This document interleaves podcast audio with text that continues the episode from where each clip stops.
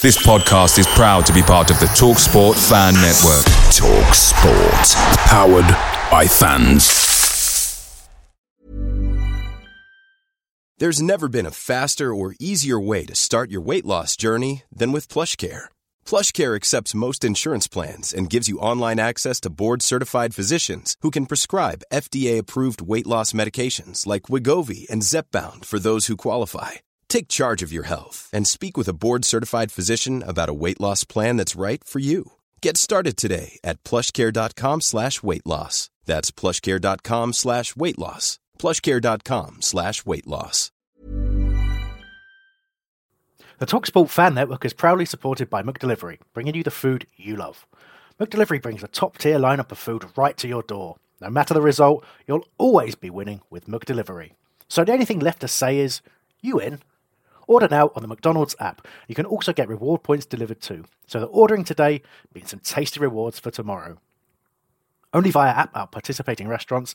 18 plus. Rewards registration required. Points only on menu items. Delivery fee and terms apply. See mcdonalds.com.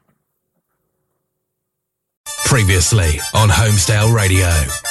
Um, you know, touted for that price in the future. I think he's that good. I think he's got so much end product and something that we've been lacking definitely for the last couple of Definitely seasons. the best collect- collective group of wingers in the league. Man, Yeah. Man United? Oh, sorry, that's Wingers. Sorry. Right, thank, thanks, Nick. I thought you were too tired for puns. You said earlier. Uh, Albert's gone with uh, not. I'm not going to say exactly what that says, but Vasilios Lakis was his actual name. I'll let you people at home guess what he changed Vasilios to. It was Vagisil. Uh, well done. It was Vagisil. Yeah.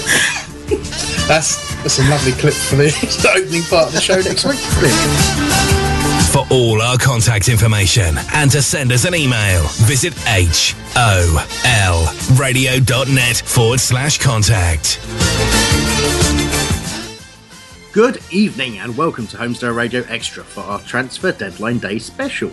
My name is Chris Hambling and I'm your host this evening as we look to discuss a fairly uneventful day by Palace's standards, check fan reaction to signing and signings and outgoings, and review the window as a whole. The headline of the day is undoubtedly the departure of striker Glenn Murray to Bournemouth. We'll give our reaction and discuss yours. We'll also look at some of the nearly ins and nearly outs. That's what she said.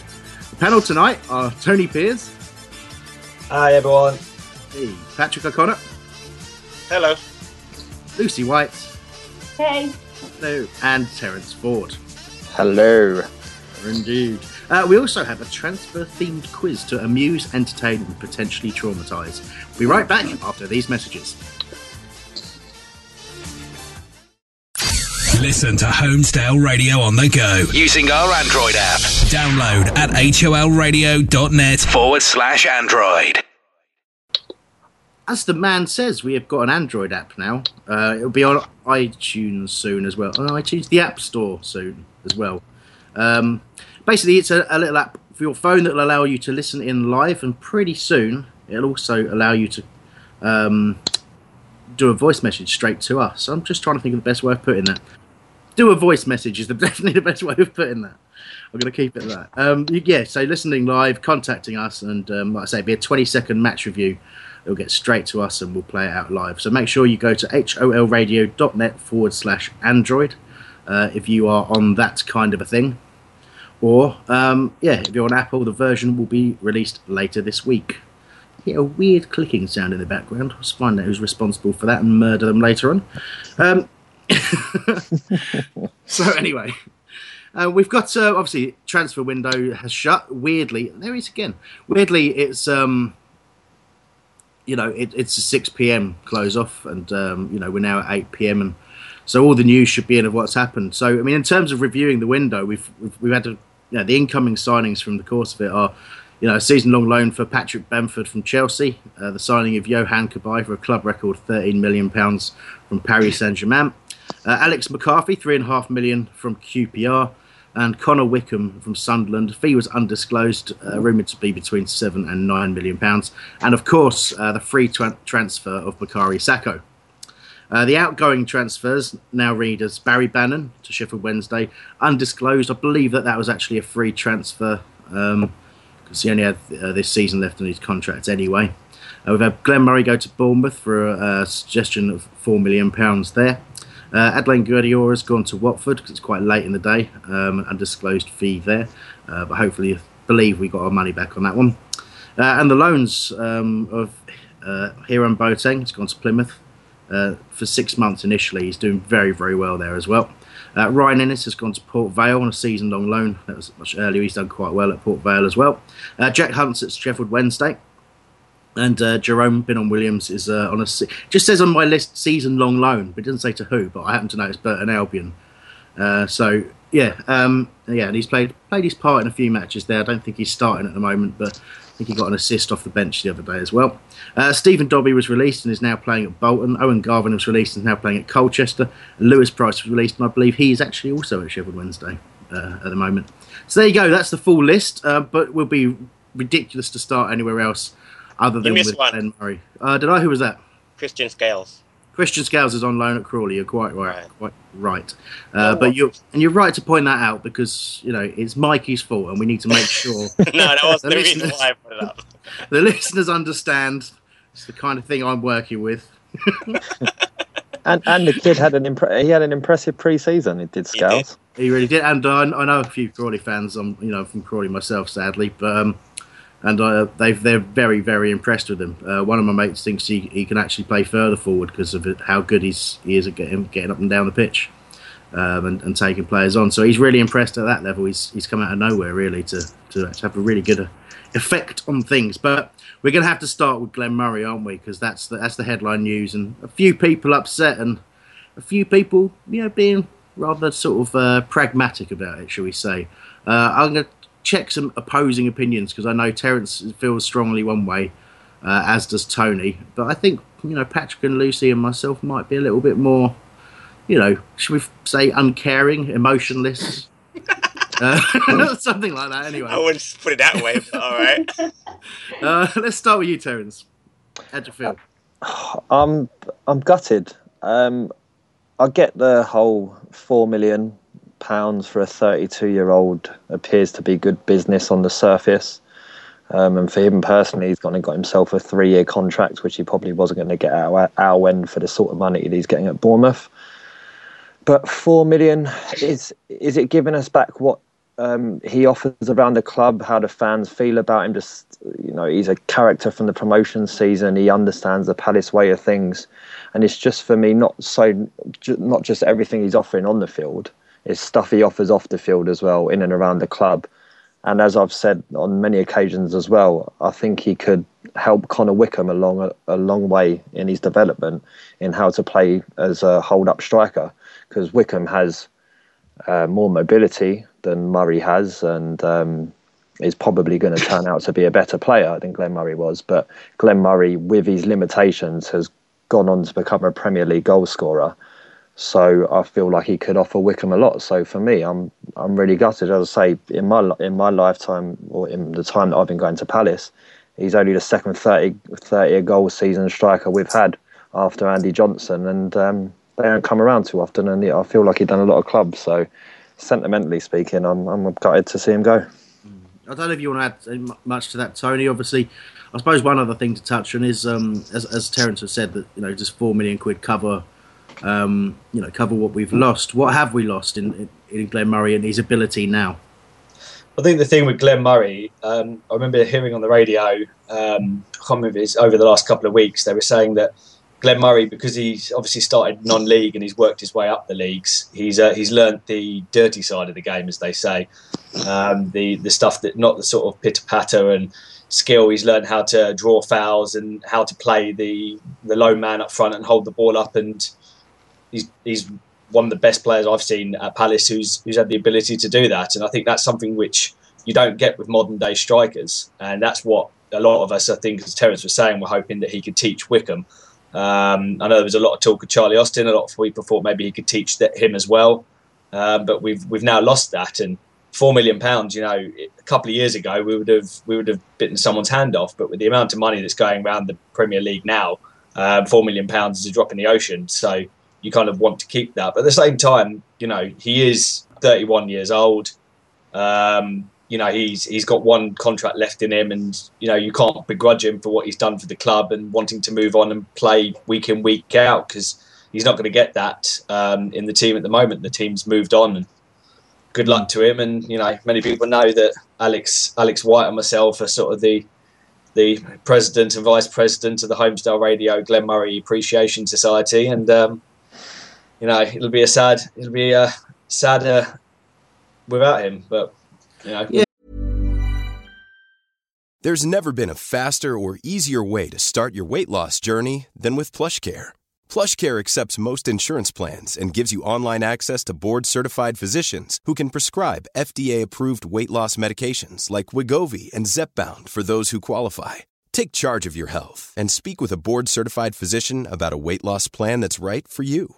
Get started today at plushcare.com slash weight loss. That's plushcare.com slash weight loss. plushcare.com slash weight loss. Away days are great, but there's nothing quite like playing at home. The same goes for McDonald's. Maximise your home ground advantage with McDelivery. You in? Order now on the McDonald's app. At participating restaurants, 18 plus, serving times, delivery fee, and terms apply. See McDonald's.com. I mean, he's not dead, but. but he is now to me. no, you touched on it there, Tony, in, in, saying that you know it seems that he wanted this move, and that's kind of where where I feel. I'll give uh, you you a chance to say what you think. Do you see on um, on Glenn Murray leaving? Yeah, I, th- I, mean, I think it's very sad. Obviously, he was a, a massive part of us uh, going up. I mean, I know he had the big injury, but the build up to that, and then last season he you know whacked in some goals. But you know, times move we're moving as a club, we're progressing. I was listening to Transfer Deadline Day and they were saying on Sky that we're moving fast as a club now. And I don't think he was as good as he was. And we can't hold on to people just for sentiment. And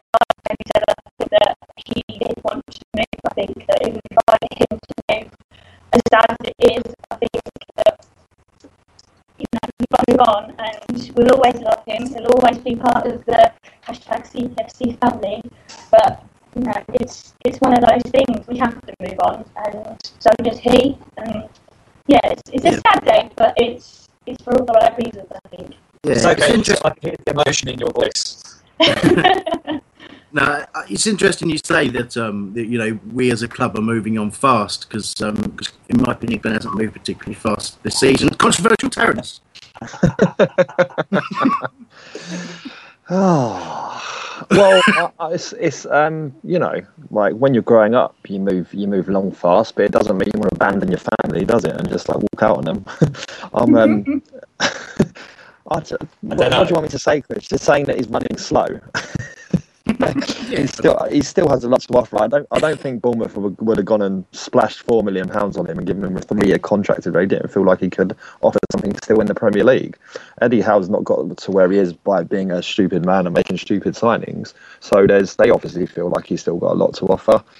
Um, yeah, we yes we are obviously progressing. I get that, um, but I think January would have probably been a better time for us in terms of just being able to balance our squad a little bit more up front because maybe we do look a little bit light or a couple of injuries and we're back with Fraizer Campbell up front. Yeah, and, and you know that well, that's another debate altogether, I guess. But no, I was being slightly flippant, of course. Um, but I, I, do think that um, the Glenn Murray that started this season doesn't look like the Glenn Murray that, that finished last season, if you like. I, I just think he hasn't got going in, in the games that he's played. But you know, he's you know you can't make it's a snap judgment obviously because you you haven't seen him play for any real length of time. So um, and like you say, Bournemouth have, have seen fit to give him a three year contract. Listen, he's an incredibly clever player. He's never been particularly quick, but I think for me it shone it shone out in this system that. Um, you know that he was going to have to work really, really hard to stay in that team, and he. I just get the feeling that you know he didn't fancy it either. I, I don't know how you know, not that, not in a bad way. I don't mean you know he wasn't giving his all, but I just think he fancied a new challenge as well. Uh, Patrick, get your views. Yeah, um, a lot of good points made. Um, you know, the sentiment part is an important part. Um, I was, you know, I, we spoke before a little bit um, before the show, and you know, I've been a Pad fan for a long time, and my favorite player of all time is Ian Wright. And when they sold him to Arsenal, I was absolutely. It took me weeks to get over it. Literally weeks to get over the just the thought of him going to Arsenal and losing, you know, uh, you know, best score I've ever seen in the Palace shirt. So I, I understand that part. But having said that, we have to move on. Glenn Murray gave us some wonderful memories. There's no doubt about it. And Terence mentioned before the show again how he scored seven goals last year in 16 matches, which is incredible for a player of his age, coming off the injury, etc. But we have to move on. Given the given your you know the uh, option between keeping him or keeping Gayle, I'd rather keep Gayle. Not because I'm a huge Gayle fan necessarily, but just because of the the explosive that he can bring, the youth that he can bring, and just the, you know the potential that he has over you know uh, Glenn Murray. And it's not putting Glenn Murray down at all. I mean, I think he'll have a wonderful time at Bournemouth, and I wish I do wish him well, except when he comes back and plays against Palace. But I think we have to move on. And I got a feeling, Chris, that there was something going on in the background. Remember, there was a, the rumor about the Zaha thing with Murray and training, and obviously at the you know the uh, half time getting taken off against Aston Villa. And I, I got a funny feeling there was just something going on between him and Pardew. The Pardew wasn't going to come out and say it, but there was something going on that we don't we, we may never know about. And I think for Glenn and for us, it's the best thing that could that could happen right now. Yeah, I mean, I know what you're getting at, and in, in this transitional period, I think if you look at, um, we talked about Speroni on the last show, and I think you know Alan Pardew's outwardly very, very um, outspoken in support of Speroni, but I think you know this. It, I think we could end up in a similar situation, possibly in January. I agree with, with Jules. The, the, the change is the changing of the guard, if you like, and that's something that happened just before the most successful period in Palace history. Um, you know, in, in the nineties, you had the change in the guard. You had the young youngsters like, well, you know, who, who took over. People like, well, I say youngsters, but people like Geoff Thomas came in, and um, obviously Ian Wright came in, and Mark Wright came in. It was people like Jim Cannon that was shipped out. Yep. Um, and you know, and, and Coppell built a team, and it's no coincidence that Pardew, Pardew does a lot of things the, almost exactly the way Coppell does, and people observe it. They, you know, particularly with the wingers, you Yes, know, he does, all that yeah. kind of stuff. And it's, I don't, I don't think there's any, mis, you know, coincidence about that. And I think we're seeing it now, and it's a, it's a hard thing to see because, you know, you're talking about. I mean, we're talking about Murray at the moment, absolute hero for us.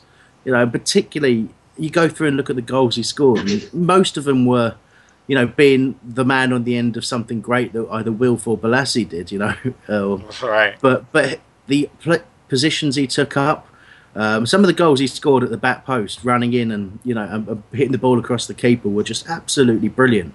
But I just wonder if he was gonna ever get to that standard again, and whether or not the system we play would ever sort of work to his strengths. And that's why I, I feel I don't feel so bad about it. It didn't didn't I wasn't gutted, and I was seeing all this huge outpouring of grief, and, and I'm trying to understand it. So if I'm to be a bit, you know, unfeeling about this, but I'm trying to look at it in a logical way, uh, and I'll go back to you. Um, I've got Patrick and, and Tony do want to speak, but um, I'll go to you first, Tony, and, and let Patrick cut in. Who's who's Glenn Murray better than in terms of our strikers? I think it's difficult to say at the moment because Bamford is unproven at Premier League level. Yeah. Um, Wickham isn't goal prolific. I mean, I think he hasn't scored. A, I mean, you think Murray scored was it five or six last year when he went for his purple patch? And that was in Seven. half a season.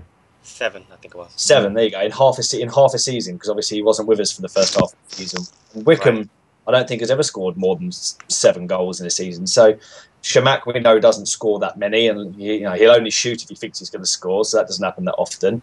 Um, so we've only got Gayle. So in terms of you, you look at what we've got and goal rate, you'd say that actually he scored. He's one of our um, more prolific strikers.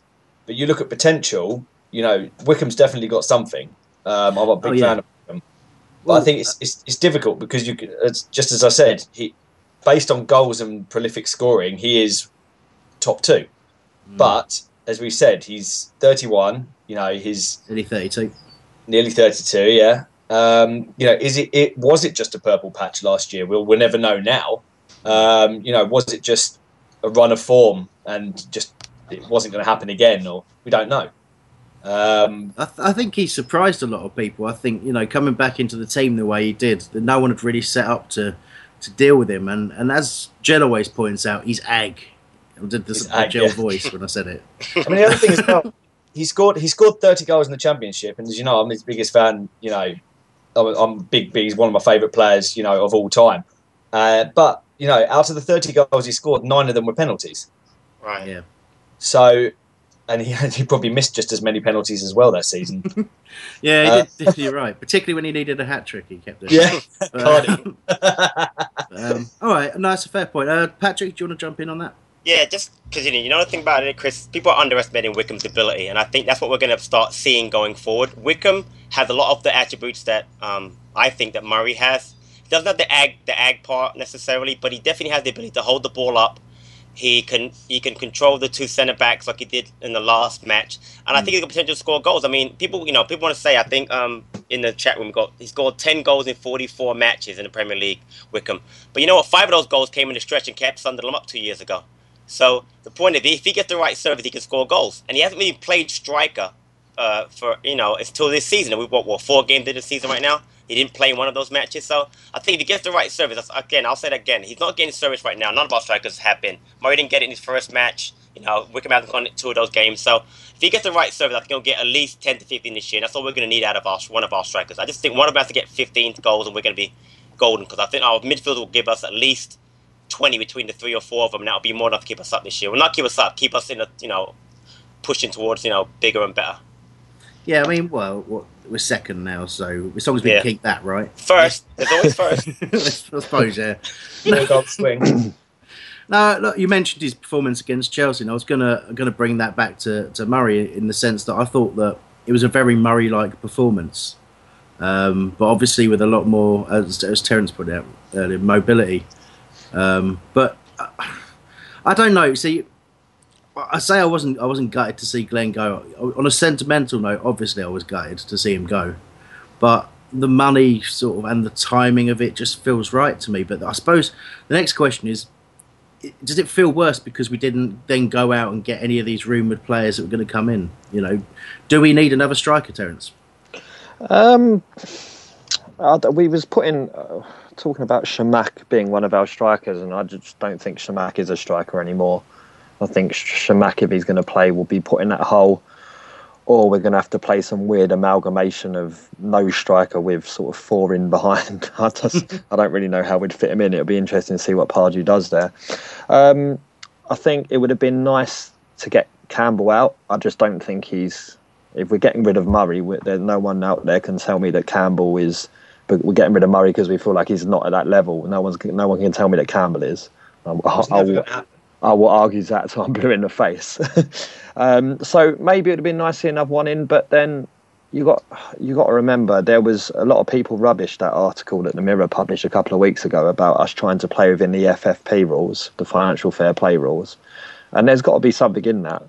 Um, I've heard that we've added something within the region of 175,000 a week to our wage bill. We've got to get rid of some of that. we Yes. can't. So with that will chew into the profit that we made. You bearing in mind it's the, the year behind with the tax years and stuff. So you've got it's the Zaha money from United effectively and stuff like that. So we've got a bit of profit to play with, but they always want to going to do want to do it right. And that's what they've always said. So in that sense, they they want to lose some they want to lose some money off of that. You can't you can't just increase it by 175 grand and not have any outgoings. No, it's a fair point, and I say obviously people quite often don't take well, certainly in the moment, i haven't been taking the money thing into account. You know, uh, we have we have spent an awful lot just on transfer fees, but when you consider the wages that Cabaye is going to be on, you know, Wickham was on a fair whack at Sunderland and won't want to have taken a pay cut. You know, McCarthy's come from QPR, who probably paid him around seven or eight billion pounds a year, knowing them. So, you know, it's it's a difficult one. And Sako on a free, you know, there's a there's a consequence of a free, and it's that he doesn't have to, um, you know, there doesn't have to be a transfer fee. So quite often that goes in wages and signing on fees as well. So we've spent a fair, fair, fair amount of money, and like you say, recouping that. Glenn was on a decent enough contract, uh, not long signed that extra year's extension. Um, but I think for me, the security he gets from a three-year contract at Bournemouth is probably the deciding factor for him. Tony. It's interesting you were talking about shipping players out and in, etc. I looked at the chat room earlier and I was I was shocked at the amount of people that were, you know, talking about lack of transfer activity from us uh, on transfer deadline day, as if we hadn't signed anybody. so ridiculous. It was, you know, I was like, we, we've we've spent, you know, was it twenty over twenty million we've spent, um, you know, close to thirty million this this transfer window. We've just done all of our business near the beginning, which is good. That's what you want. yes, it makes transfer deadline day not as exciting, but that's that's a different conversation to have about that. But you know, at the at the end of the day, you know, I don't I don't think a lot of people realise that because we've done all of our business so early, they don't realise that we had that many. I mean, how many did we sign? We signed three, as you said, uh, first team players. Yeah, we've actually we, well we've signed five players. You know, five very strong signings. So we'll, you know we'll go through them all and, and one by one in, in, a little bit. But actually, on that point that you're making, uh, Tony, um, I know Lucy, you had a lot to say um, on Twitter earlier about people tweeting the chairman and saying we should have done this and we should have done that. So driving you mad a bit. I mean, first, It's like, obviously. Sorry. It's, no, you carry on. fine. We talk over each other continuously. No, what I was, you, you know, what I was getting ready to say was, you know, first of all, can you understand why people get a little bit anxious just because it's transfer deadline day, or does it just strike you as completely ridiculous? Um, I can understand the fact that they've obviously got nothing else to do other than just sit and look at Twitter all day. Um, I, I just think that people have got very short memories. You know, we signed Cabaye weeks ago, you know, and Alex McCarthy, and I mean, the whole five of them that we signed. And yet people are moaning that we haven't had a big signing today, and it's just so frustrating. You know, last season they were moaning that we left it till the last day and signed loads of people, and then this this season they're moaning because we haven't signed anybody at the last minute. You can't win, and the whole thing with tweeting Steve Parish, oh my god, it just it winds me up so much. It's like he's going to see their tweet and say, "Oh, do you know what? You know, Steve from Penge, I actually agree with you. I won't sign so and so." And it's like, no, you, they know what they're doing. They're businessmen. They've got where they are for a reason, and they're not going to listen to a little tweet from whoever. I'm, I'm sorry. from that- Bench. I'm sorry, Lucy and, and Chris. You pronounce it Ponge. ponge. Alex Sorry. Johnson. You're, you're right. Thanks for the correction, Terence. Much appreciated. Uh, sorry, Patrick, you wanted to jump in on that. Yeah, you know, another thing is that you know, obviously, uh, Lucy makes a great point. We made all of our important signings early. We signed really, we signed no one today. But you know, looking back, we, we kept McArthur, we kept Dann. We didn't get rid of Gayle, Ledley, or Jedi today, which would have been to me disastrous. And we and Yannick didn't leave. Remember that Yannick Yannick moved to going on for two months. I mean, to me, those are like those are like new signings. So you got to look at the big picture. I know everybody likes to look at things short term, but to me, keeping those players has been huge. Uh, you know, uh, you know, the Murray loss aside, that, that to me is a big, big thing for us during this transfer window. It really is. That's a really good point. point, and we didn't. We haven't obviously. We've we've talking about the players who have gone and the players who we have signed over the course of the window. But there's a whole other conversation to have about those who nearly went and uh, those who have ended up staying, which we'll have in just a moment. But on the on the topic that we're on, um, I think Tony wanted to jump in next. I was just going to say it could be worse. It could be an Arsenal fan who haven't signed any outfield players, and they're the only team I think in the UK that have not signed one outfield player during this window. Yeah, I mean, it's it's. I saw them going mental as well, but even that needs Yeah. its context, doesn't it? Because you know they've got a, they've got a very very good squad, and they've got an extra two hundred million quid in the bank that they haven't spent. So they're they were a really interesting team in the way they go about putting it together. That's why they never they don't win trophies because they never go out and just and, and spend huge. But you know, but uh, still they've still got a really top squad. They won the FA Cup the last two years, Chris. Ah, they don't count. okay, never mind. They were the favourites to sign Austin at one point. Yeah, oh, yeah. Maybe Charlie Austin believes that himself. I don't know. Uh, Lucy, you said exactly. you said you said me at some point. What did what? what? Yeah, I was just going to say, um, I was saying to you guys earlier, and I don't know how the listeners feel, but it's the first time in a long time where I've not felt exhausted at the end of a transfer deadline day.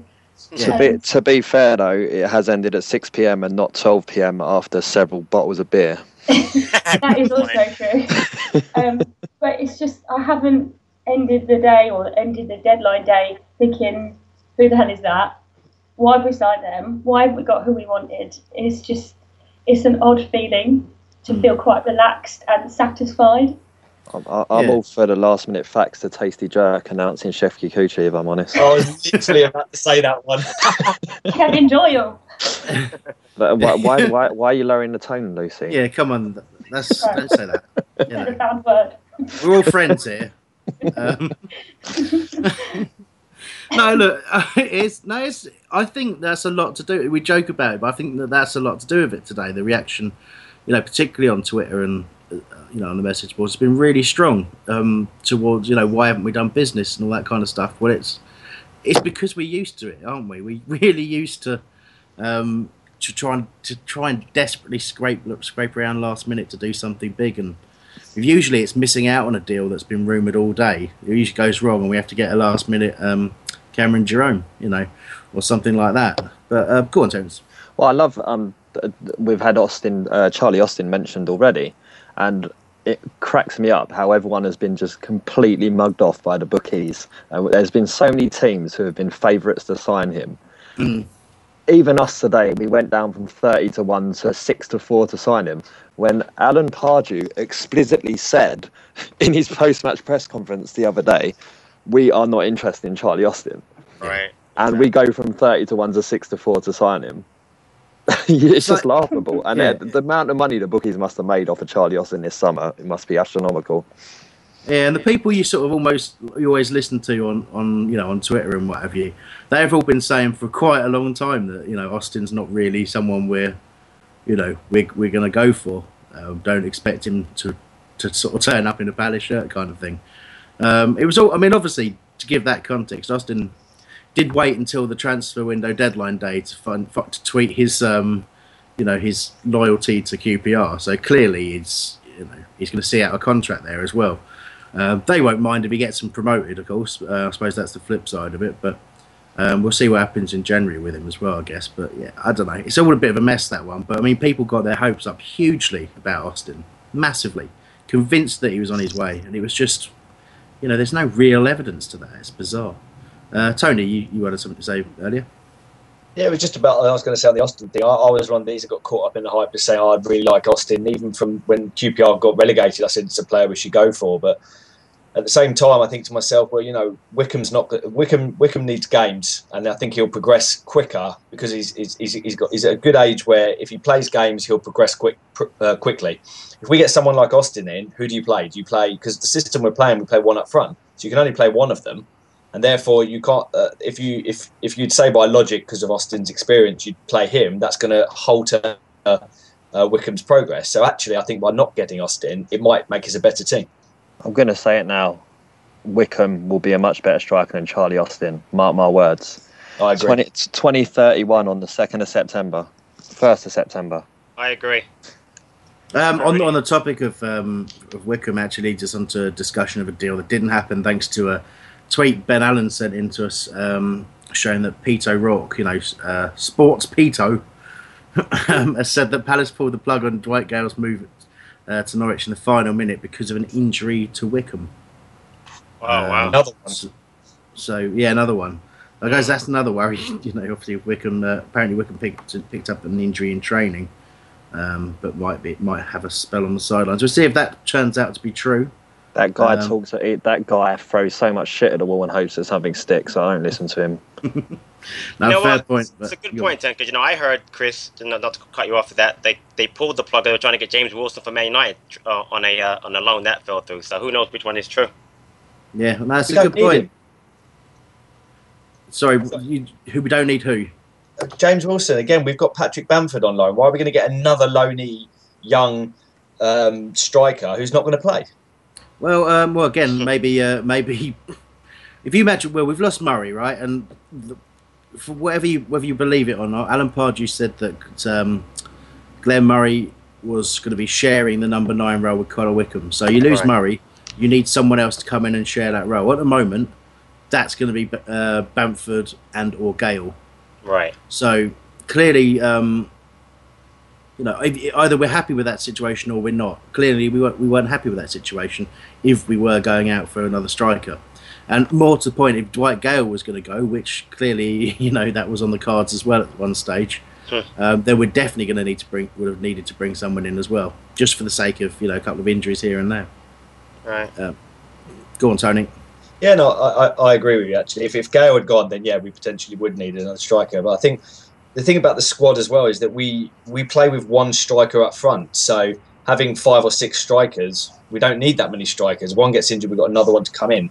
If we were playing a system with two strikers, I could fully understand that. Or, but you know, it seems to me even when Pardew changes it up, he doesn't change it with two strikers um, too often to have two strikers up front. He'll he'll bring more attacking midfielders and push people up. So that's that's why I just I, I yeah. think no, I, I, understand, yeah. Understand where you're coming from, Tony, and it's something we we talked about earlier.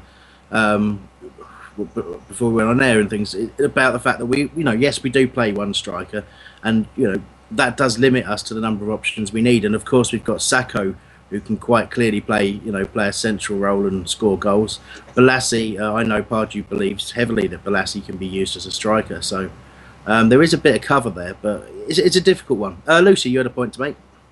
Yeah, I just wanted to say that Gayle doesn't want to be there clearly, so are we actually going to use him or are we going to drop him to the bottom of the choice and use the other options first? Because I just it's it's annoyed me with Gayle because I, I think if he doesn't want to be there, we should have just let him go. And, and I know that we don't know whether this injury news is true or not, but I'd, I'd rather utilise Wickham with Sako behind and take a risk on Gayle. I, yeah, I, I, am I, I, disagree with that. I, think we we spent a lot of money on Dwight Gayle and we gave him a move to the Premier League when the move probably wasn't there for him from anyone else, and we've paid right. him a lot of money. I think he should, you, you know, your move hasn't worked out for you. Cry me a river. Stick your if you if you want to get a move, play better score exactly. some more goals, force yep. your way into the team, Prove and it. earn a move to somewhere that because look, it's only Norwich and Bristol City who come in for him. There's no one else knocking. Now, don't get me wrong, yeah. Dwight Gayle is a born goal scorer for that. Um, uh, what, what what what do you call a born goal scorer? the, the words.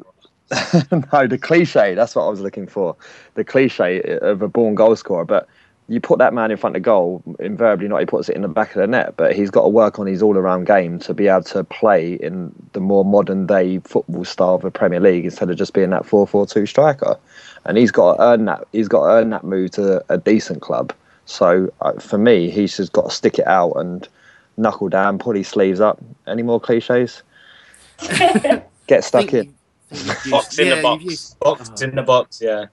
Yeah that is our cliche limit for the show. You know, we've still we've still got a while to go, you guys. Honestly, no. Um, look, in all seriousness, Dwight Gayle um, missing out on a move could be a great thing for him if he does exactly what you say, Terence. But I go, I wonder just what opportunities is he's going to get. You know, I look at the performance he put in against uh, Shrewsbury in the cup, and I just think, you know, that was he was. I thought he was poor that night, and Bamford got a lot of stick that night as well. But I thought Gayle really had a huge opportunity there, um, and, and just didn't take it. And there's been too often situations for me where Dwight Gayle has started in matches and not taken the opportunity, not done enough to keep his place. And it's all very well him being unhappy. It's all very well, well him not liking that, but it's in his hands, and that's a frustrating thing because obviously we we love him as Palace fans because of the impact that he has. The you know he, he's he's that player who all of a sudden score a couple of quick goals and, and change the course of the game. You know, did it against Liverpool. Burnley was one of my favourite ones as well. Just absolutely turn that game on its head. He's got that about him, and he just needs to do it more often. Otherwise, there's, there's no point. There's no point to him. Uh, Tony, you first. I think the problem is that Dwight's so used to. Um, he's you know throughout his career he's always played as you know the traditional two strikers up front, one small, one large, playing off that back. And I think unfortunately, he hasn't he hasn't adapted. I mean, the the football's changed from the fact that you don't have the two strikers up front anymore. And you know, you look at most of the teams in the Premier League. Most of them will play with one up front, and they'll shore up the midfield a bit more, um, and have that sort of number, that real deep number ten role or box to box. And I think he hasn't adapted. In, in my opinion, I mean, I've, I've said this pretty much from when we signed him that he, he, he's not a player. To, he needs to develop his game so that he can play up front on his own and be effective in that way. Um, because every time I say, yeah, he scores goals. Don't get me wrong; he can change games when he comes off the bench and plays alongside another striker. But when he, you're right, you're right when you said earlier when he plays, when he started games and he always been up front on his own. I just, I don't think he's done it for me. He really hasn't. And I, I, there's been so much hype around him, but my, my personal opinion is I, I, haven't seen it. Other than you know, other than he's he's scored some good goals when he's played alongside Murray. When he's played on his own, I, I, haven't I haven't seen it. He hasn't. He's not a game changer in my opinion no. compared to some of the other players we've got. No, like I say, it's certainly a better option off the bench. It feels. Uh, Patrick. Yeah, you know what? You, you, you guys make a good point, but I'm going to disagree slightly because I don't think Gayle has ever had an eight to nine game stretch of playing up front, not not wide or you know, but up front. Um, all you know, and and got and got a real chance. I mean, last season when we started on the Warnock, and remember he he got hurt in that Newcastle match, and he was out for a couple of matches. Then then we had yeah. Campbell started for a few, and then after that, you know, we get to basically around you know January, and then Murray came back. and Murray started scoring, so I don't think you know, and then there was other things going on in the background with Gayle, but I don't think Gayle's ever really got a chance to really get in there and get you know seven, eight, nine straight matches as a pure striker, play 90 minutes and prove himself. And I think if he's given that chance, he will show that he can score. Expecting to come off the bench and score goals, though he's done it before, is a little difficult. And I think that's the unfair thing we put on him. He's only really got a chance in really cut matches, you know, Dover, etc. But he's never really gone a, a, Premier League, you know, streak of matches. I think if he gets that, he'll prove that he can that he can definitely score. Yeah, I mean, I understand what you're saying, but I, I keep coming back to the fact that Gayle is he's actually nearly 26. Apparently, the Wikipedia age for him is incorrect. Uh, if you go, apparently, I saw someone put on the um, it was on the BBS earlier on a tweet that he did in 2013 announcing his 24th birthday. So he's definitely. i am not sure he's trying to do some kind of, uh, you know, like like the actors do when they change their ages. I don't know, but um, Victor Moses. I'm not sure that's deliberate from Victor, but um, yeah, but you know what I mean. Um, it, it's a it's a diff- it's a difficult one, but he's he's 26, you know, and I guess I, I judge him a bit harsher than than most people. Uh, people keep referring to him like he's some sort of a kid, and I just think, you know, it, it's there's no we can't waste. You know, if you think, oh, you know, give him a couple of years of playing and he might be all right I just don't see it. You know what I mean? A couple of years' time, he's going to be 27. Should be at the peak of his abilities. Um, I, for me, the frustrating thing about Dwight Gayle is he's he has the attributes. He's just got to apply them. He really has, and I think he's been, you know, he I think he's because he had that time out of the professional game, playing at non-league level, um, and then you know, obviously, brilliant that he got his way back up all the way to the top, but you know, I think he's missed out on some really important stuff in his formative years that gives him the maturity to play at, at Premier League level to understand that you know the responsibility of doing so. But look, we've we've kept him, and, and that gives him an opportunity. As much as you know, he might feel disappointed that he didn't get to leave. It gives him a huge, huge opportunity with the fact that we've let Glenn Murray go and haven't signed anyone else. Um, so that's that's the point that he should be focusing on, I think. Um, so yeah, Mike is claiming he was born 20th of October 1990. I still think this is in dispute. Which makes him only 24, by the way. 25 this year. Well, do the math. Yeah, well, do the math. well, have a look. He's given me a, a, link to Soccer Base, which probably got over Wikipedia. And then look on in October 2013 on his Twitter account. He said he, he announced his 24th birthday then. I think he knows how old he is. I hope so. Yeah. Anyway. Do we think Wickham is better than Gayle? Yeah. Different striker. Different, striker, different striker for our system. Exactly. I I just think Wickham is so is much much better than people realise. In my opinion, I, I think he's got a really tough deal since joining Palace. We might as well talk about him. He's one of the signings we want to talk about, so we'll we'll move on to him. Um, obviously, so far we have covered Glenn Murray and the nearly leaving of Dwight Gayle. Um, I'm going to have to run quickly through a few uh, through a few of these. But um, we'll have a little focus on Wickham. We've talked about him earlier in a bit a bit of the Glenn Murray situation, but um, as Patrick's pointing out here in our chat, I am the president of the Wickham fan club. Fan club. Um, honestly, I just think the guy is absolutely top class. And I, for me, it was kind of nailed down by the Chelsea performance. I was saying a lot of stuff about him, um, and you know, I was kind of thinking, I hope he really hope he doesn't make me look stupid here. But the performance against Chelsea was absolutely top class, and people were actually giving him stick for it as well. Something made me laugh. I think people sometimes, you know, okay, you can accuse me of seeing what I want to see, but I think sometimes if you have a negative opinion, you you will see whatever you will do whatever you can do to make the situation fit that. Anyone who knows football at all would see how well he played against Chelsea. Um, Eddie, we won't dwell on him too much. We've talked a bit about him, but anyone want to make any more points on Connor Wickham. I was the first person to get his name on the back of my shirt, according to the club shop. yes, where we saw So that. I, I will claim presidency from you, Chris. Yeah, that's Even fine. if I have to- right. Even it. if we have to battle. no, um, it's, it's, you're right. I think um, there were people around me who were trying to get into Wickham at the Chelsea game, and I was just standing there gobsmacked that what I was seeing was a great centre forward lone man display, and people around me were just laying into him. And I think he's going to have a hard time endearing himself to the Palace fan because we love the blood and guts side of everything, but he isn't going to be that player that is going to chase 100% of the time into the corner or put an added bit of pressure on. He's he's just not going to be that sort of player. He's going to conserve his energy for other things, and he'll make more in, in more runs, put more effort into runs that he feels are worthwhile, as opposed to constantly chasing lost causes.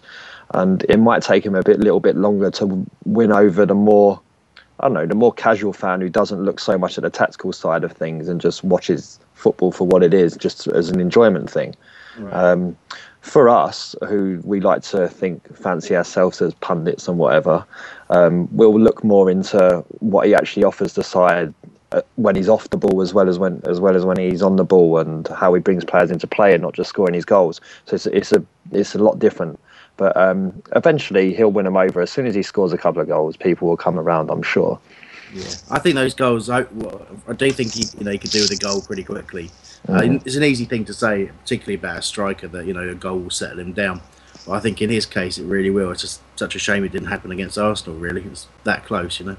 Mhm. But uh, I had a couple of um, messages come in back on Gayle. Um, it's like Colin Squires has said, uh, Gayle's a good player, easily pushed off the ball by defenders and too lightweight. And I, I agree with that. He does, you know, he does struggle against um, a strong attack. Uh, I'll come to you in a second, Tony. But uh, Colin Squires again.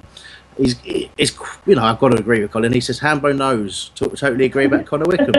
yeah, you're, you're right, Colin. You're right to point out. I know what I'm talking about. Hashtag Hambo knows. What? Hashtag Hambo knows. Hashtag Hambo knows. Yeah, in fact, I think that's a better hashtag than the old one we had, isn't it? Uh, in case you're wondering where Jell Jell is, knows. everyone, he's on holiday. Um, and that's how much he loves Palace. He's on holiday right now. Saying it, Liverpool fan, that guy. Um, Where, where, Carl where- Mortimer's, uh, on, where's go on. Joe on holiday? I don't know. It's got to be Spain. He's in It's Crete. Got to be Spain. Oh, He went to Crete. Same Yeah, thing. Crete. Oh, same thing. Not exactly. It's not. alright. I, I, I can't say that 'cause I'm going to Crete next month. All right. Right, Uh, Carl Mortimer said uh, Wickham's hold up play against Chelsea and his ability in the air was top draw. Goals will come with confidence. So uh, agree with both those comments. Well done. You uh, you two are clearly geniuses. Um, Tony, you just wanted to make a point and then we'll move this one on. Yeah, I think. Um, oh, by the way, Terence, I think the reason why you were the first Wickham shirt is because of the amount of Cabaye shirts that were printed as soon as he signed. I've seen so many of them all around. yeah. Um, I've, I've seen I've, I've seen one Wilfried Zaha shirt, one Bolasie shirt, and one Delaney shirt, and everything else has been Cabaye. I've been actively looking as well, and I just Yeah, cannot it's find any other shirts. It's a disgrace. Who had the Delaney shirt? Where are they? Damn them. I think when it comes to Connor Wickham, I think uh, the the best is yet to come. That's that's that. I'll leave it on that. Okay. All right, good stuff. Um, Lucy did point out as well that he's the only guy to play in both games for the sides. Both games for the sides that beat Chelsea at Stamford Bridge most recently. Oh, Under Sunderland. Mourinho, Under Yeah, played in Mourinho. both that is games. the worst way of writing that ever, Lucy. Just so you know. I'm sorry. I look like a complete idiot. I was too busy concentrating on what you were saying, Hambo. That is the correct way to answer that. I now forgive. nice, nice, nice, nice. Um, okay. Uh, let's have a very quick chat about Patrick Bamford, what we reckon so far, because we haven't seen him too much, um, and he got that opportunity against uh, Shrewsbury in the Cup to play. Um, I'm not sure which of you guys saw it. Uh, Terence, you must have done, surely.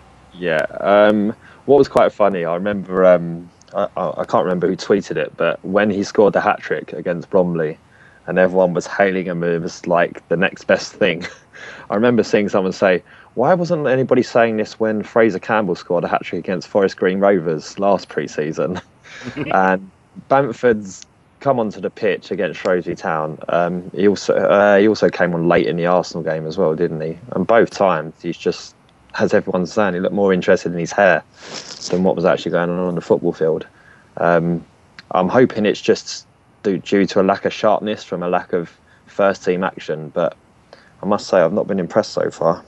No, I know um, Partridge talked about him seemingly struggling with the difference between the Championship and the Premier League, and you know that's an excuse for a little while, isn't it? But you know we're talking about the, the Championship Player of the season. You know he excelled um, in the division, and you know we see it. We've seen people. I mean, look at Callum Wilson at Bournemouth. You know he's scoring goals at Premier League level. You know playing out of his skin straight away. You know the the jump clearly hasn't got to someone like him. So someone like Bamford, who supposedly last season was a better striker than Callum Wilson, you know, should have a, a bit of a look at himself and think, you know, why is he why is he struggling? I think part of it's going to be, you know, new surroundings and um, you know a team playing a different way to what he's used to. But I think on the flip side of it, he's he's maybe like you say, maybe he's not doesn't come across as applying himself the right way. Uh, I'm not necessarily saying it's his hair. I am jealous he has hair, but um, you know, but he does seem to be. I think I think he seems to be playing at uh, a pace below what he should be pay, playing at. You know, he's almost wants to kind of glide through games and try and be this like a classy kind of forward, but he's got to get his head down and work. That's what he's got to do. Um, but Chris, yeah. Having said that, how much has he played so far besides Shrewsbury? You know, what I mean, he hasn't really had a chance besides that one match, right? If I'm right. No, that's fair. That's fair. Um, I'm but trying to think. He hasn't really, had, you know. But I mean, I, just, I, I know what you're saying, and again, I'm, I'm not going to pass judgment. I know I'm not big on passing judgment on players till I get to see him for four Yeah. or five matches. But Mhm. like you, you know, you make a good point. But I want to see him play, you know, 90 minutes, you know, maybe two, three matches in a row or whatever, 45 minutes, and then get a real good feel for, you know, whether it's the hair thing or not. Yeah, no, I do, it's not. Yeah. I, I'm not judging. uh, You know, I don't judge players. I'm just saying I'm not impressed what I've seen yet. Uh, You, you can't give them that. But um, Shrewsbury have lost three and drawn two this season with no wins. So Yeah, You you, you've got to you've got to give it context, haven't you? And, and the thing is, yes, he hasn't had much game time, but he isn't going to get much game time if if you know that's the way he, he's going to perform. And I don't want to. Like I said, I'm not trying to stick the knife in or anything like that. He's you know he's clearly a talented player, and I was very very happy when we signed him on loan. And I'm hoping it's just sort of teething problems. Tony, you found a little quote there, didn't you? Yeah, just uh, when Pardew was saying that he's he's a really good young player and needs to harden up for the Premier League. He had a great season in the Championship. Yeah, and I think that, that to be fair, that's probably what the, the best way of putting it, rather than sort of going a little bit overboard and you know criticising too much. He, you know, he clearly, I think, harden up is a telling phrase, isn't it? In terms of not the innuendo, but in terms of the um, you know, the fact that the, it's what how I was trying to trying to articulate the fact that he was just kind of strolling around. It's not a lack of effort. He, just, he clearly hasn't adjusted to the, the strength and pace of the Premier League. And we know we know the Championship's a frenetic division at times. Uh, but there's this kind of myth, in my opinion, that you get more space and time on the ball in the Premier League. You absolutely don't. Um, you know, there's just a much better class of player around you for both teams. Anyway, uh, so yeah, Patrick Patrick Bamford, not particularly great reviews so far. Terence, what was that? Yohan Cabaye looks like he's got about four years on the ball every time he gets it. well, there is that, yeah. But it's because he doesn't. It's because he do, he's in no way panics, does he? But I'm so used to seeing players panic on the ball when someone runs at them that it's, It's I can't watch yeah. him. Yeah, Let's he's- talk about Cabaye. That's, that's that's a really good chance to talk about him. I can't. I actually can't cope like watching him because it, it's just exactly it's what we've needed for so long. And I've it's you know I don't know if you've ever had this. You get as a Palace fan, you get player envy. You look at look at the opposition. You're like, why can they pass the ball and we can't? Why why are we smacking it into the channels all the time? And this, you know, these guys who, you know, we should be on a level with them. Yet they're they're just playing it around without any pressure. And then suddenly having someone like Cabaye in there, which doesn't matter which foot the ball's on, doesn't matter matter which way he's facing, doesn't matter how closely he's marked. He just he never ever ever looks under pressure. It's it's brilliant, absolutely brilliant to see. Uh, Patrick, you first. Yeah, it's brilliant. You know, I, I would watch so many Palace matches. We've got the a caller as well. Sorry, Patrick. Let's let's, That's all right. let's take this call. Oh, sure, no problem.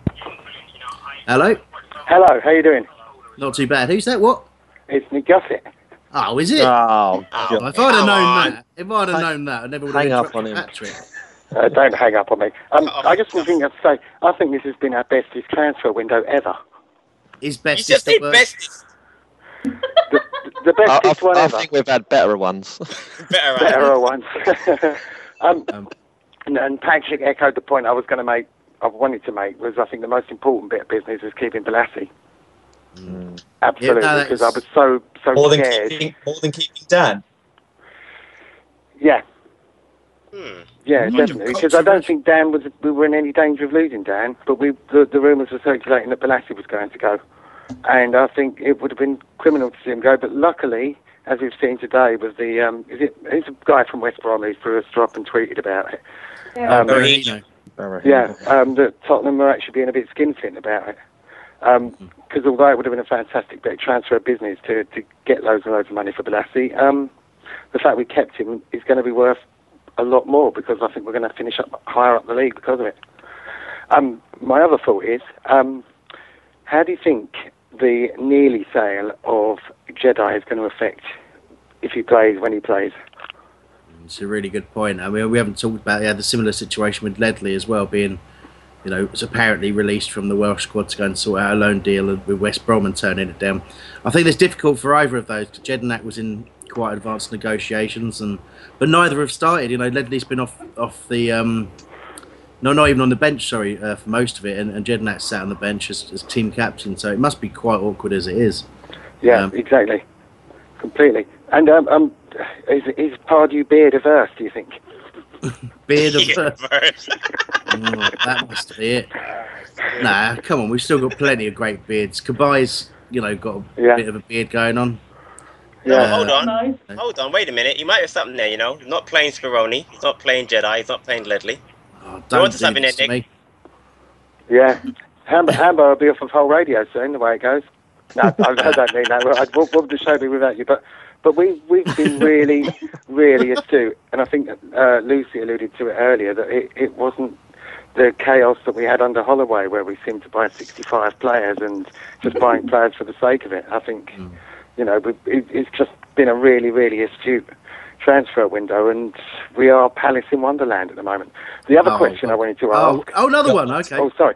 Was how different would the transfer window have been had we not been sitting second, and we'd had maybe lost three out of the four games? Do you, do you think we would have approached it differently? I know it's a bit hypothetical, but I do. Um, yeah, yeah. I think we on, Patrick. definitely got, gone. I think we definitely would have gotten a striker.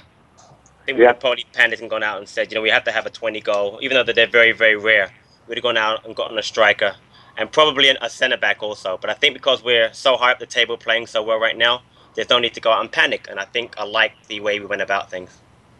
exactly right. C- completely agree with you. I'm done now. All right, Nick, can you steer us back into the conversation by giving your opinion on the signing of uh, Yohan Cabaye? It, I, it was our second best signing of the summer. I think it showed intent, and I think it showed um, other players. I mean, obviously we didn't. We, we only got Sarko in as well, really. Um, that that we mean business.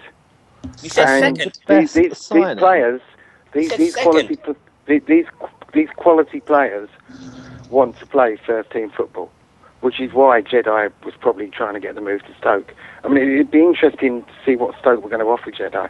But back to Cabaye, yeah, his, he's quality, but he hasn't been our man of the match, I don't think, for, for any of the games, which which shows how him being on the pitch has, has raised everybody else's game.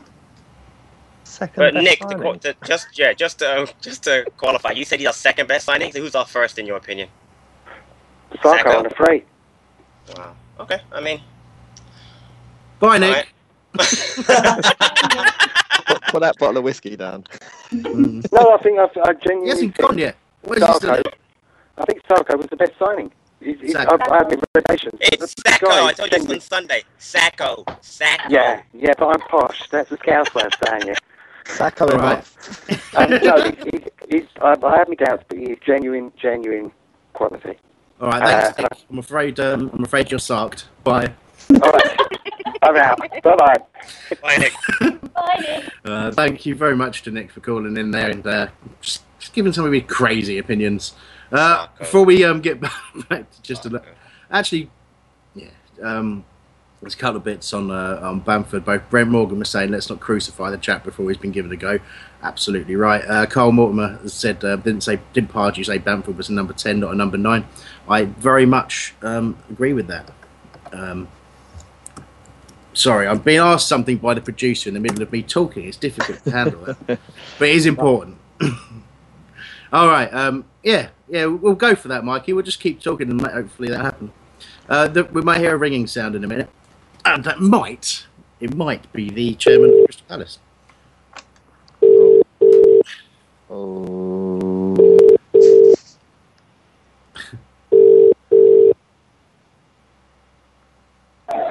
Hello.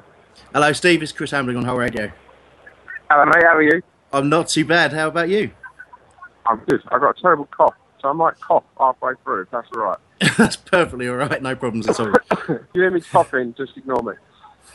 Good stuff. Well, we've got you live. There's a whole bunch of us on here uh, who may chip in with questions, but it should be a fairly uh, straightforward one. Um, been a great window overall. Um, let's get an insight on what happened today. Uh, got a few players going. Let's start start with Glenn. Uh, how did that come about, and what's your feelings on it? Oh well, sad to see Glenn go, obviously, because he's been such a such an important part of what we've we've done. But you know, sometimes a deal is just right for everybody, and I think you know it was right for Glenn. You know, he lives down in Brighton still. Difficult for him, but he does. Um, and it, you know, Bournemouth isn't too far. So um, sorry, I'm at a function. Apologies. Um, so it's a good price for the club. Um, I think it's a good deal for Bournemouth because I think he'll he'll do the right thing, keep them up. I think he needs a bit of a fresh challenge as well. Uh, good contract for them. You know, obviously they gave him a, you know a little bit more money and uh, a little bit longer contract. So it was good for everybody. So um, yeah, it was uh, positive really for everybody. All right, and um, I'm moving No, sorry. outside. Sorry, sorry, just to try and get a bit of peace and quiet. Go on, there you go. Cheers. No, um, obviously there was uh, quite a lot of rumours of out further outgoings. Obviously Barry Bannan went, um, which is understandable. He's trying to get some uh, some game time, of course. But um, the situations with Ledley and Jedinak, um, obviously both still at the club, which I think a lot of fans are very happy about. But what happened with those? Joe, we never got a bit. Um, Joe was never going anywhere. Okay. There was never nothing happening there.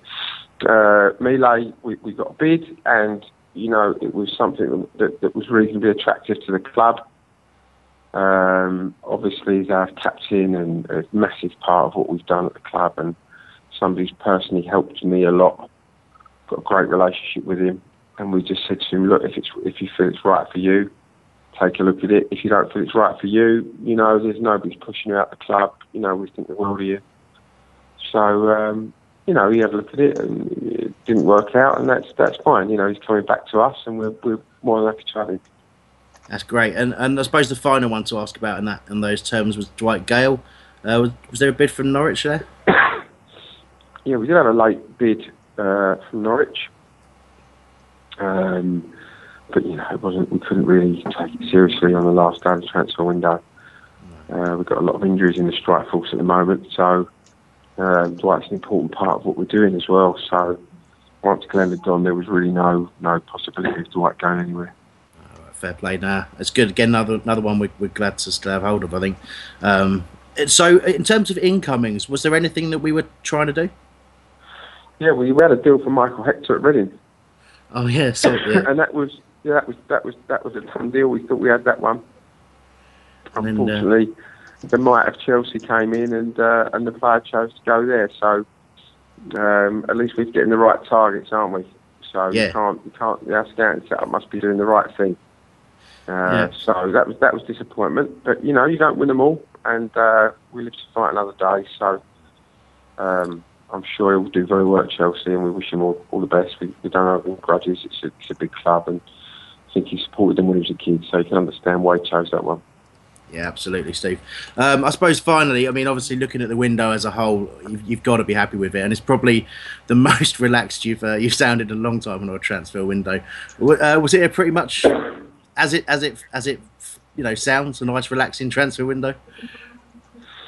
Well, you listen. I've got pressures for different reasons that people probably don't don't realise. There's, there's there's certain things that we have to try and hit. you know, to make sure the club's healthy.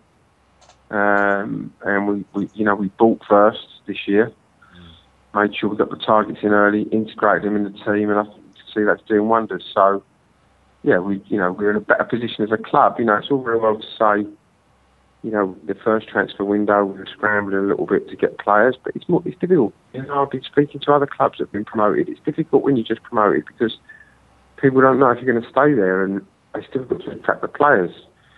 But through what we've achieved, what the managers achieved, you know, where people think we are mentally, you know, in terms of where people think we'll finish, then I think you'll find that players think differently about us. So it makes my job a little bit easier. Um, and we're able to attract some fabulous players, as you know, at the start of the window. And do what we do best, I think, which is find some gems that maybe people don't expect. And I'm delighted that Bakary's been almost man of the match, hasn't he? Yeah. The last two games. So um, very, very pleased for him because there's another one under the radar. You know, people weren't chasing him. You know, we, we picked him out. We were sure about what we thought about him. Scouting set up. The manager looked at him, said all day long he's a Crystal Palace player. Um, and, we, and we went for it. So, you know, we're, we're pleased with, with all the transfer deals that we've done, all the people we've brought in. Sad to see Glenn go. You know, it's a real gut wrench for me because I've got on really well with him personally.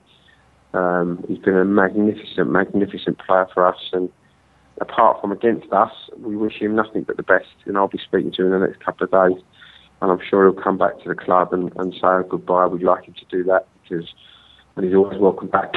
You know, he's one of I think three players that scored their goal. So magnificent, magnificent what he's achieved, and, and we wish him well. Yeah, as you say, it'd be great to give him a, a proper send off when we when we do get to see him, providing he doesn't score. Um, so yeah, finally, um, obviously, uh, I'm being asked to ask you about Charlie Austin. Was something ever happening there? we were interested in Charlie. Um, uh, for what reason or another, it didn't happen. So uh, that one wasn't to be. Uh, but you know, we, we, that was a long time ago. We turned our attentions elsewhere, and, and we got other people in, and we're very happy with what we got in. So um, it, it, was definitely one we were interested in, but um, and you know, it wasn't to be. Okay, a shame we get to move on. Okay, I'll, I'll let you go. But obviously, final word really. Obviously, sitting uh, second in the league, it, um, brilliant win against Chelsea, wasn't it? Do you think we've, um, you know, if we if we become we progressed to that level you thought we were going to? Are we now challenging for Europe? Do you think? Well, listen, I, I think we're at the club. We're you know eight more wins and a few more draws, and we're safe. So let's do that first, and then and then you know, we can. But obviously, it's a very promising start. It's a much better start than before, but you know we need to keep our feet in the ground because got coming up. It's lovely to play when we're the top two. You know that's obviously an incredible achievement in itself, even though it's early in the season. So, um, you know, look, we're optimistic. We've got a good squad. We've got the right manager who loves the football club. Very capable, competent manager who sees the game, in my view, perfectly. So we've got every chance, haven't we? But you know, you've got to perform on the pitch. You can't start getting complacent and thinking that results will just come because everybody's telling you they will It's a very competitive league, and every point is hard fought. So let's get that safe harbour, and then who knows what we'll achieve. But certainly, in my lifetime, probably since 1991, 92, it's the most optimistic I've been about being a Palace fan. Yes. We should, okay. we should definitely be thinking upwards, yes. Brilliant. Love it to hear it. Uh, thank you so much for joining us, Steve, on a, on a busy day. Really appreciate it. And uh, all Absolute the best. pleasure. Top Cheers. Man. Thanks a lot. Bye. Cheers. There we go. Uh, brilliant stuff from Steve Parish. Always great to hear from him. Um, and yeah, very, very positive about the uh, not only the window, but about where we are at the moment. Tony. I was going to say when he was speaking, Michael Hector's uh, that, that was a shot out of the uh, shot out of the dart. Didn't expect that, but um, I think uh, Chelsea obviously need him more than we do, you know, based on last results. really? Why they loan him out then? Yeah, they have loaned him straight back to Reading. That's um, I, I, I, I'd obviously heard the suggestions that we were going to be signing him. It's just amazing to see um, just how close to a deal we were there, because um, you know it's just just well, you know, good good that he's you know, made made it to the club that yeah, like Terence said in in our chat during that. He was uh, wearing a Chelsea shirt in a in a photo, so he's obviously joined the club that he, um, he supports. Boo! But yeah, boo indeed, Patrick. Yeah, He's, No, he's, fair fr- play to he's from East Ham. He should be a West Ham fan, so I got no love for him. Just looking there, we got a message in from um, Adam Hammond, who said that he's happy for Mike anyway. He played for us at Horsham FC before working his way back into the pro game. Top bloke. That's good to hear. Uh, thanks for that, Adam. So yeah, I did notice he'd, he'd played, um, gone right, you know, down the leagues down toward uh, Horsham. There was someone else in there that I've forgotten. I think played for an, it Dundalk or something like that in Ireland. I don't know. I know. But yeah, it's a great, great story if you actually go and have a look at what he's what he's done. And the fact he's now a, you know, Jamaican international and and what have you. So it's disappointing to miss out on him if we've, you know, clearly as as Steve says, we're targeting the same players Chelsea are after now. So uh, good stuff. Yeah, I- clearly. I That was- is so brilliant. That really is. That's great. I, I That's was great. positive that we. I was positive that we had him. Um, Yeah, I noticed that. to people. Like I, I even said, like um, I wrote a little piece for the BBC today um, about transfer deadline day, and I put on there that um, I expect to sign Michael Hector by the end of the day, and it wasn't anywhere else. and then all of a sudden, like an hour later, it was everywhere. And then it was like Chelsea were interested. And I'm like, oh shit. because after I heard that we were interested, I, I went and watched videos, and he's just he's got so much pace, so much pace, and for someone who's six foot four as well, he'd fit the bill perfectly for us in terms of getting our defence five yards further up the pitch instead of having to hold because of the lack of pace we have there at the moment, and that would really have benefited our attacking play. But so yeah, bearing in And mind, also, he can, he can also play left back a little bit too, by the way. mm, yeah, I was Really- going to say like Tony's. Yeah, Tony's put in the, the chat exactly what I was about to ask Terence. Bearing in mind he'd probably be a Damo replacement. Um, Certain person would have gone slightly insane at that. Um, Tony, you did want to make another point, I think, before we move back to what we were discussing. Tony? I, I, I, I um, early, earlier in the window, Everton were talking about looking at Scott Dann, and um, I think if, which obviously didn't happen, and it sounds like it wasn't going to, but if they if they had got Scott Dann, I think they would have let Chelsea have um, Stone. So in a way, we've scuppered the uh, we potentially scuppered that deal. So they've sort of got their revenge slightly, if you like. That's one way of looking Really at weird, it. weird roundabout. but, but you're right. You're right though. It does. It it adds up, and not the rent, not the revenge part. But you know, if they would have got Dann, then Stones all of a sudden getting 35 mil for him is a bit of a different story, isn't it? Because you've got the cover. But To hear And then we would have probably got Michael Hector. Yeah, so would you rather have Hector than Dann? I'd rather have Dann. I'd rather have Dann and Hector. Well, yeah, well, of course, Anchor by and uh, yeah. Alexis Sanchez. Yeah, Have there you we go. noticed? Have you noticed that Chelsea are crazy with the defenders? They they couldn't get Stone. They tried and tried and tried, and then today they've signed two, and I think they were in for another one as well. Mm. But Yeah. Michael just- Hector is a case of Chelsea continuing to stockpile, which the game it, it needs to be looked at. It's not right that they have over 30 players out on loan, demanding loan fees every time they do it as well.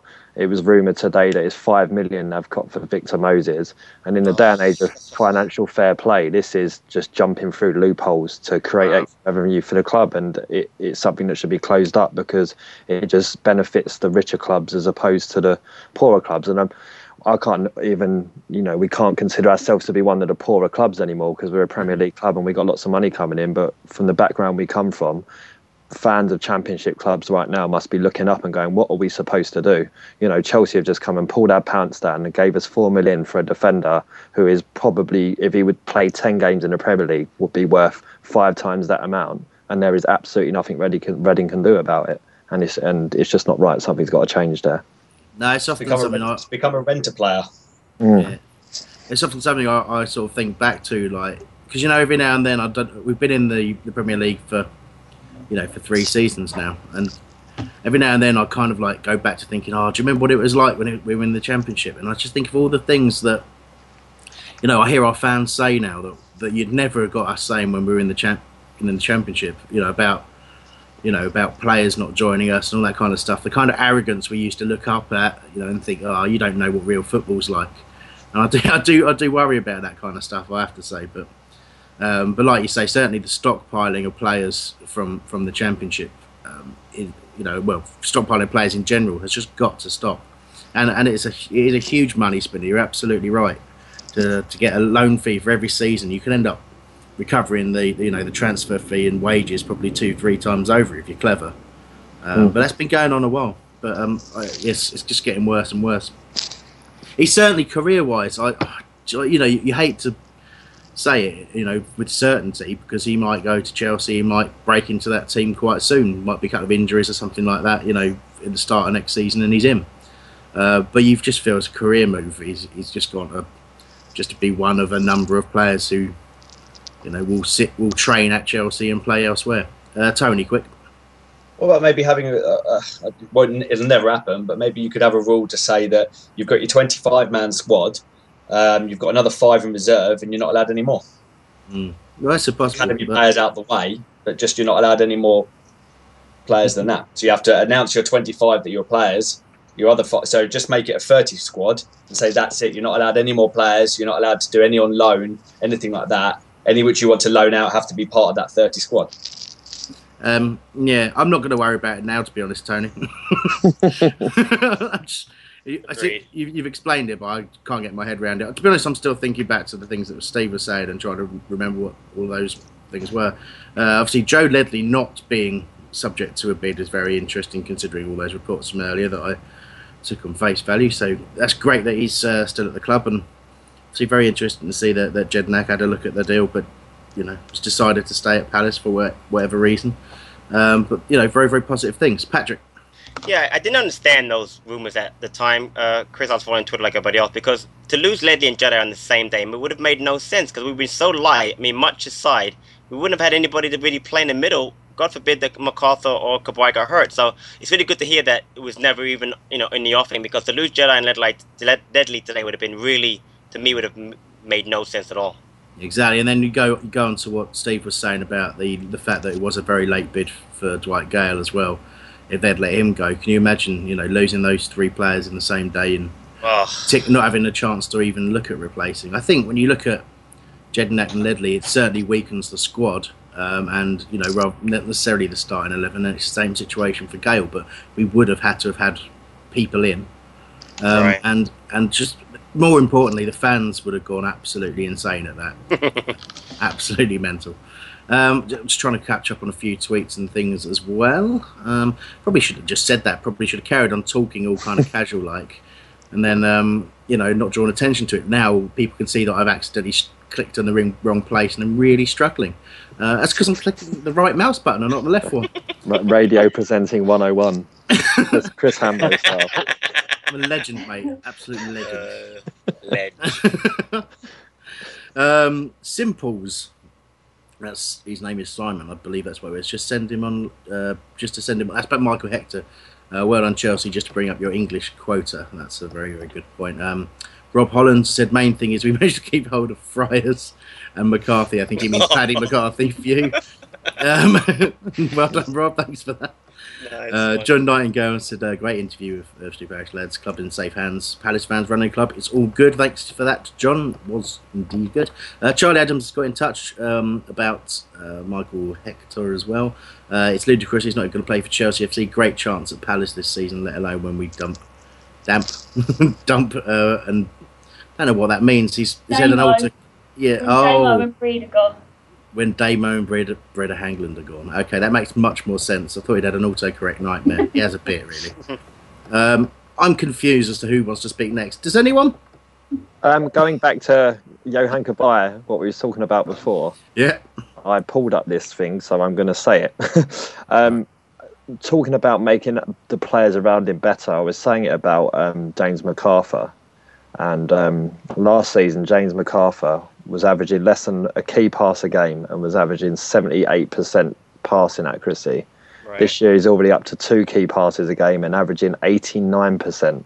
A Wow. whole, near on 11% increase. And as we discussed a couple of weeks ago, he already has two assists Two this assists. season after Yeah, getting last none. Yeah. Yeah.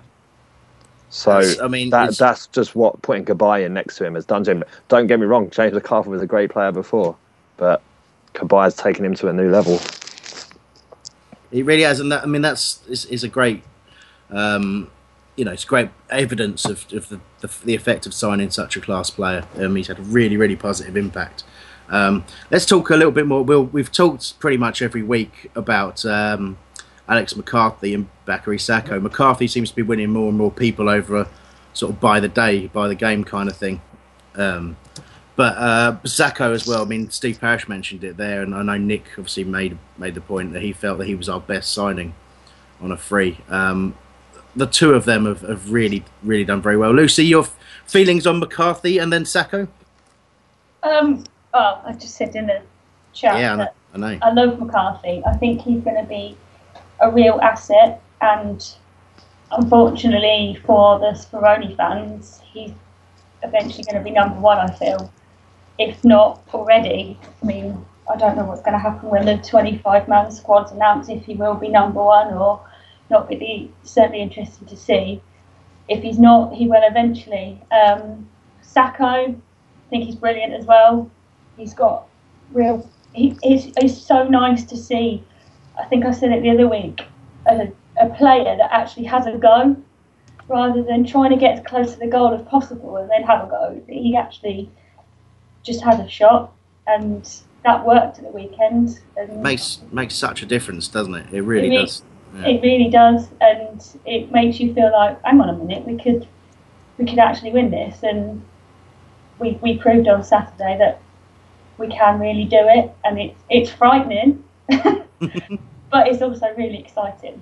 Definitely. Uh, Patrick, what last a word on this? rocket up shot he's got. Thanks, Tony.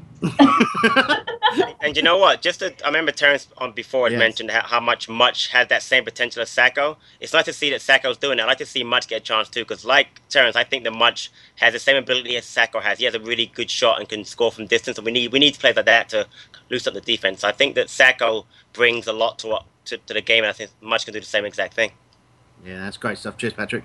Uh, we've got to have to rush this on. We've got a, lovely little quiz to come in just a moment, uh, and we'll also Come on. Yeah, it's gonna be exciting. I know, I know. uh, there's so much more we could have talked about today, but I think obviously, bearing in mind that we've been jabbering on for an hour and twenty, we'll uh, we'll move on. Just to mention, of course, Barry Bannan went to Sheffield Wednesday. We haven't discussed that in any real length.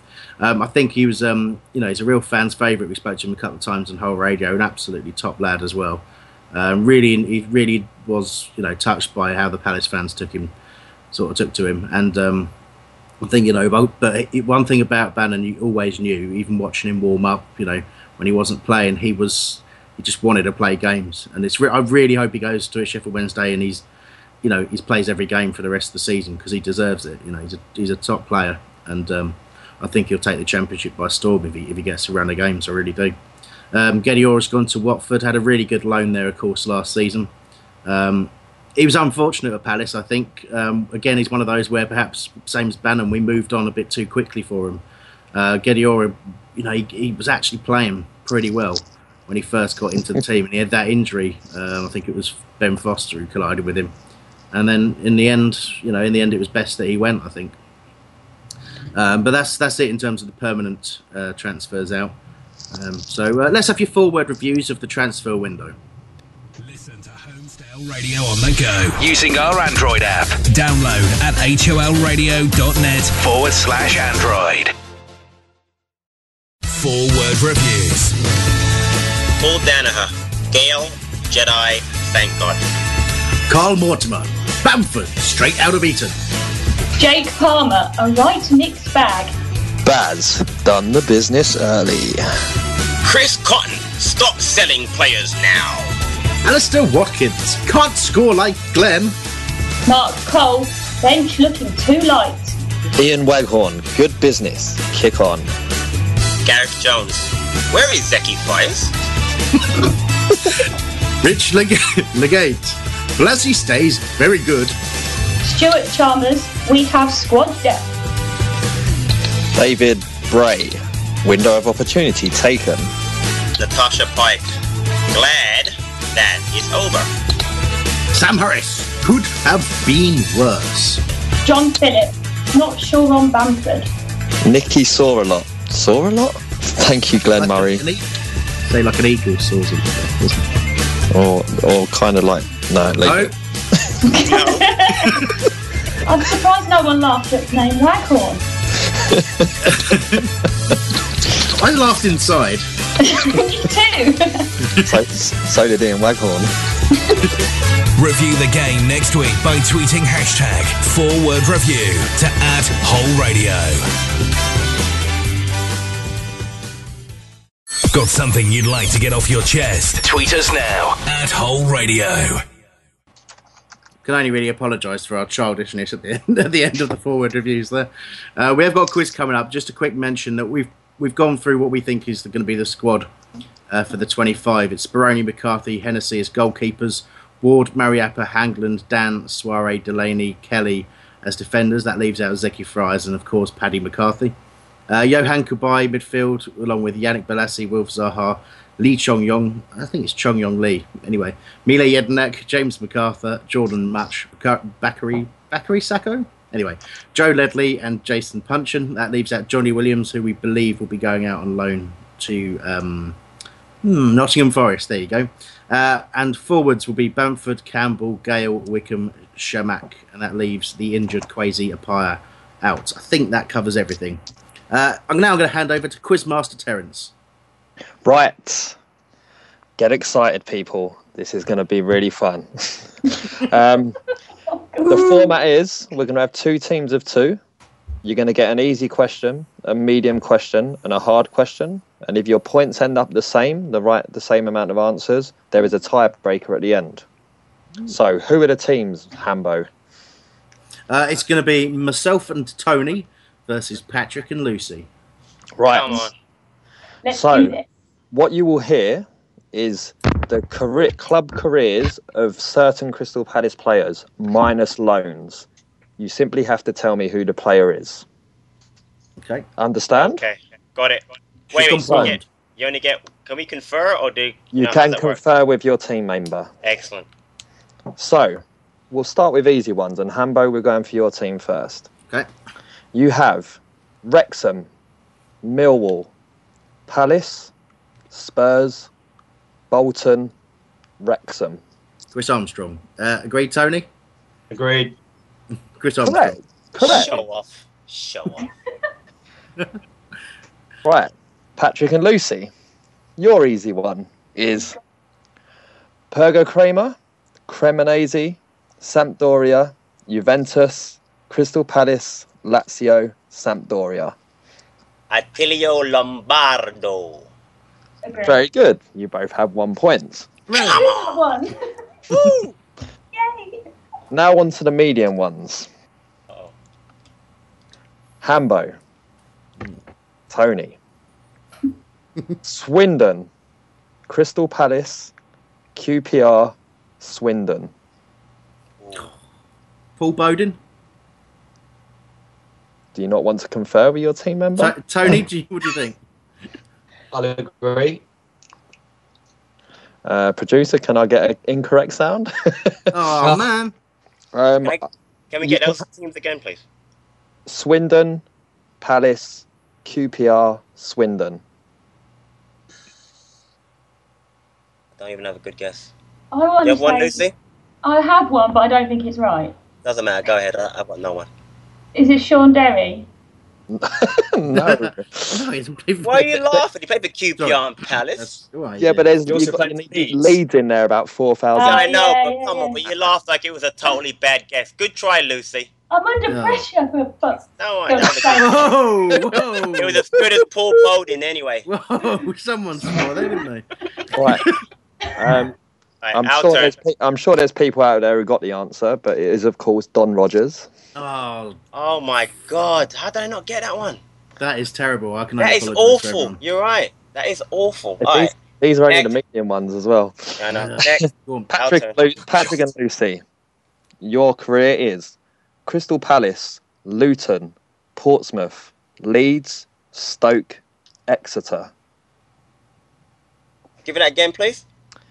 Crystal Palace, Luton, Portsmouth, Leeds, Stoke, Exeter. Wow.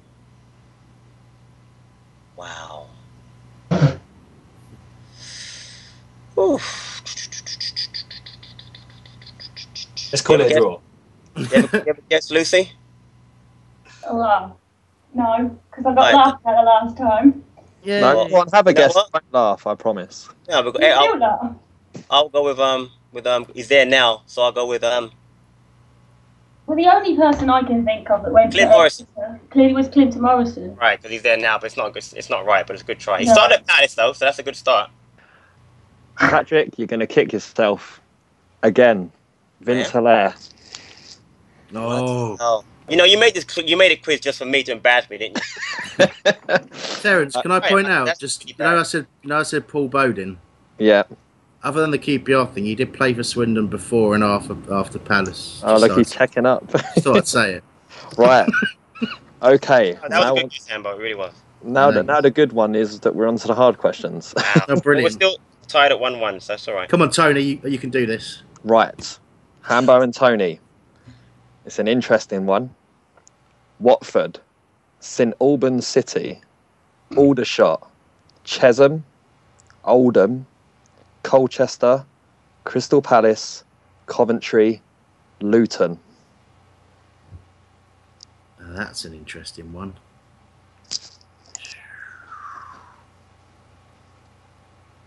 Last three is Crystal Palace. Coventry, and then Luton.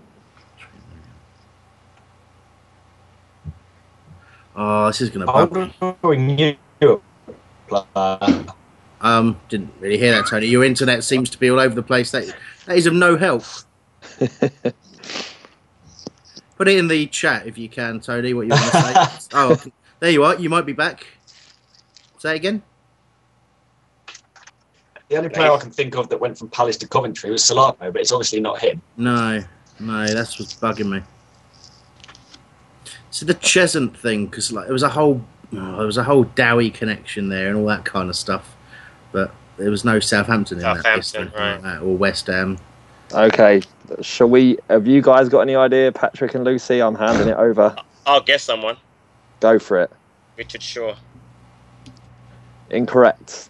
The ah, answer Yeah, go. is Wayne Andrews. Wow, wow. Oh, I can't believe I didn't get Wayne Andrews. Oh. I was right. There was a Dowie connection, wasn't there? Cla- Classic Crystal Palace striker. This is Yeah. good. This is good. This is good, Terence. Keep going. I Right, yeah. Well, we've got one more. It's you two. Okay, the last one, and we will have a tiebreaker if not.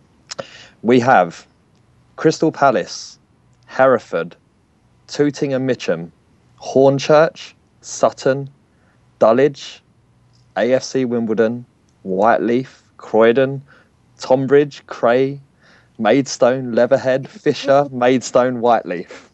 Bloody I hell. actually know this. I think I know. That poor player. Just give me those again. Palace, Hereford, Tooting and Mitcham, Hornchurch, Sutton, Dulwich, AFC Wimbledon, Whyteleafe, Croydon, Tonbridge, Cray, Maidstone, Leatherhead, Fisher, Maidstone again, and then Whyteleafe again. So never even played. Never even played in a bloody in hardly played in a in a league. Um, Started at Crystal Palace. I think I know this. I have I have a guess, but it's not gonna be right. Simon Rodger. You're gonna hand it over, Terence. I'll hand it over. Uh, Tony, what was your idea? Yeah, I'll go with, go with you first because I'm not 100 percent on mine. Roscoe D'Sane. Who? D S A N E. Roscoe D'Sane. Tony, and your and your guess. I- I'll, I'll agree. Is is that? Ah, I'll, I'll go with it. It's not even a player. He made that up. The answer is Andrew Martin. Oh, gutted. Rock, look up Roscoe D'Sane. A similar, similar path to him. I promise you. So, being at one all, I'm going to give you a tiebreaker, Right. and the first to answer wins. Okay. No pressure. Oh God, oh God. No pressure. Although, by the efforts you've put in right now, I think this might be too difficult. Pick, you picked the most. You picked the most. Um, honestly, besides you know, Don Rogers and Vince Hilaire, the most obscure Palace players in the history of the team. For the hard ones, I did, yes. Oh yeah, no doubt. I mean, I've never even Wayne Andrews. Seriously? Patrick, Patrick, are you taking Gell's position on this particular quiz? There's no Gell to argue continuously during the quiz, so you're doing it. Yeah. Quiet. God, Terence. Two teams only Middlesbrough, Crystal Palace. Oh, what? Um, uh, I can only remember Noel Whelan playing for both, and he had loads more clubs. Um, uh, oh, uh, I'll give you a It's some- clue. He was Yeah. a defender. What? Craig uh, Curtis Fleming. Incorrect. No, Damn he it. was- he played after. What was the clue? I didn't hear the clue. Yeah, I didn't hear it Defender. The defender. Oh, hang on, Craig Harrison. Correct. Hey, boom. Hambo and Tony win. No, because he already had a go- guess, so he shouldn't have another go. It was the first to answer. Yeah, Twice. in your face, in your face, White. What are you gonna do? Nothing. Now, well are- done, well done, well done. Thanks, everyone. Good game. Good game, Terence. I enjoyed was, it. It was very good, very hard. Um, let's let's end it there. I'll So make it it's- easier next time. There will Yeah, not be a so next you Well done. to, brother. Looks Well played, Tony, Chris. Well done. Anyway, hope uh, you all enjoyed listening. My thanks to Mikey and Sam who've been producing, to Patrick, to Tony, to Lucy, and to Terence, and for Nick for ringing in, I guess. Uh, and cheers, obviously, to Steve Parish for, uh, for being on the phone a little bit earlier as well. Uh, it will be out as a podcast very, very shortly, but uh, we'll be back on Sunday at 7 p.m. Yeah, No. why not? No. Why not? No, No. no, transfer no. window. Two Um, weeks. International break. International break. International break. I'm glad you said something wrong as well, Terence. It takes the attention off of me. Uh, we'll be back the week after that, where we're, we are playing on the right day for it. Anyway, it doesn't matter. We'll be back.